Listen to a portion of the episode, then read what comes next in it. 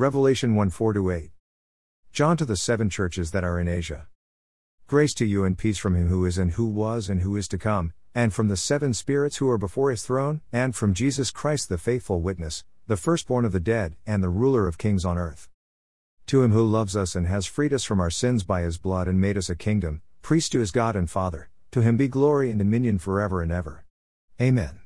Behold, he is coming with the clouds, and every eye will see him, even those who pierced him, and all tribes of the earth will wail on account of him. Even so. Amen. I am the Alpha and the Omega, says the Lord God, who is and who was and who is to come, the Almighty. This letter begins as one would expect from a first century Middle Eastern document. John, as the writer, introduces himself and then lays the foundation for the vision he is about to describe. He identifies his audience, the seven churches in Asia, the area we would currently identify as Turkey. He identifies the source of the grace that he is conferring upon his readers. In this case, he refers to the triune God. First, he uses traditional terminology in reference to God the Father, he who is, he who was and he who is to come. In this we see reference to Exodus 3:14, where God identifies himself as I am who I am, which means that God's existence is and is not dependent upon anything or any other power, God simply is. John then refers to the Holy Spirit as the seven spirits who are before his throne. This is a great example of the kind of terminology that is foreign to the modern reader but would be recognizable to the reader of John's day. The number 7 refers to that which is perfect. This passage originates from Zechariah 4, with the number 7 referenced multiple times. And finally, John refers to Jesus Christ. John uses three phrases that articulate who Jesus is, what he has accomplished, and the authority he now holds.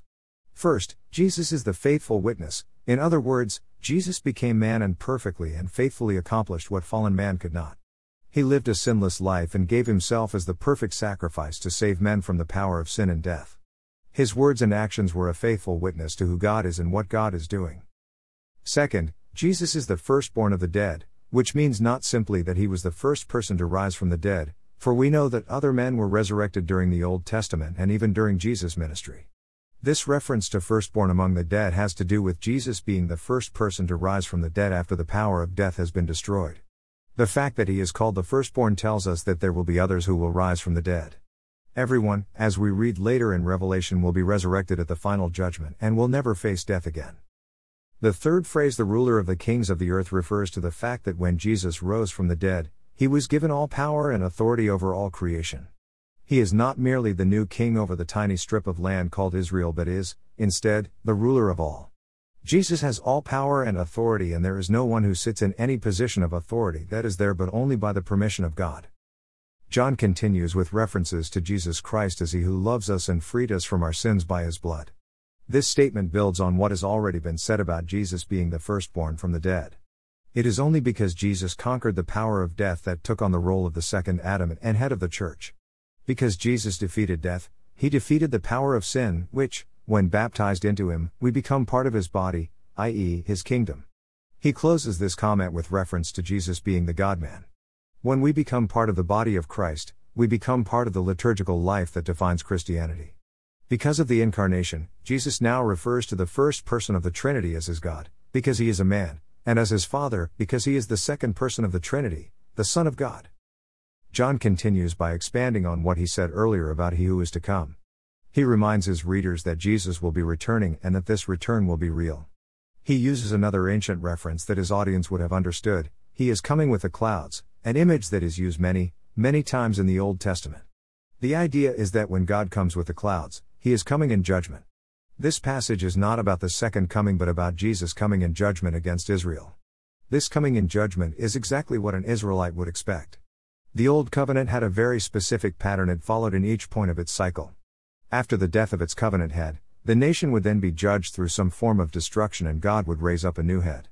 We see this in the transition out of the Adamic covenant, i.e., the flood, and in the transition out of the Davidic covenant, i.e., the Babylonian captivity, to give two examples. In the transition from the Jeremiah covenant into the new covenant, Jesus died but rose again, creating a means for those who were faithful to him to be rescued from the coming judgment. In every case of transition, God provided a means of escape for those who sought to be faithful. In the flood, it was the ark, in the Babylonian captivity, it was the Babylonians who became their masters but provided life for them, and in the new covenant, it is baptism into the body of Christ. This judgment is exactly what see when we look back at the fate of Jerusalem in AD 70 when Rome destroyed them. The devastation was horrifying and total. As God brought judgment against the nation of Israel for not embracing the salvation he provided in the person of the Messiah, Jesus Christ, they ceased to be a nation or a people. Even to this day, the nation of Israel still has no temple, no priesthood, and no sacrificial system. They have rejected their Messiah, and the only way that they can return to God is by embracing Jesus Christ. The whole known world watched and knew of the destruction of Israel as by the hand of God's judgment. The point that John is making here is that God has been faithful to his people and has provided salvation for them, creating a means for them to come back to him. The whole point of creation was for God to have a loving relationship with freely acting and thinking men. When man fell into sin, it was impossible for him to free himself from that slavery. God stepped in and rescued man. John is here showing what God has done and who Jesus Christ is.